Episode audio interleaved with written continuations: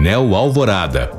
Alerta para consumo consciente de água na Grande BH foi emitido ontem pela Copasa. Segundo a companhia, as altas temperaturas provocaram um aumento no consumo da população, favorecendo algumas interrupções no abastecimento.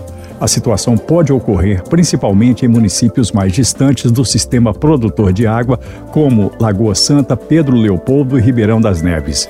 Ainda de acordo com a Copasa, as falhas se devem exclusivamente à elevação do consumo, já que o sistema Paraupeba, responsável pelo abastecimento de toda a região metropolitana, está em 71% da capacidade e opera em nível máximo.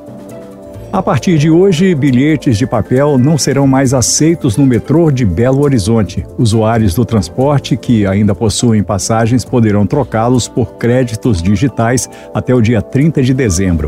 Para isso, é necessário um cadastro no aplicativo BPay, disponível para celulares Android e iOS.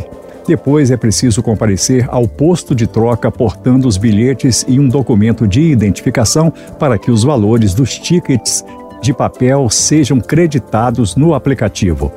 Segundo a concessionária que administra o transporte, a medida faz parte da digitalização do sistema que visa garantir ao usuário mais rapidez no embarque.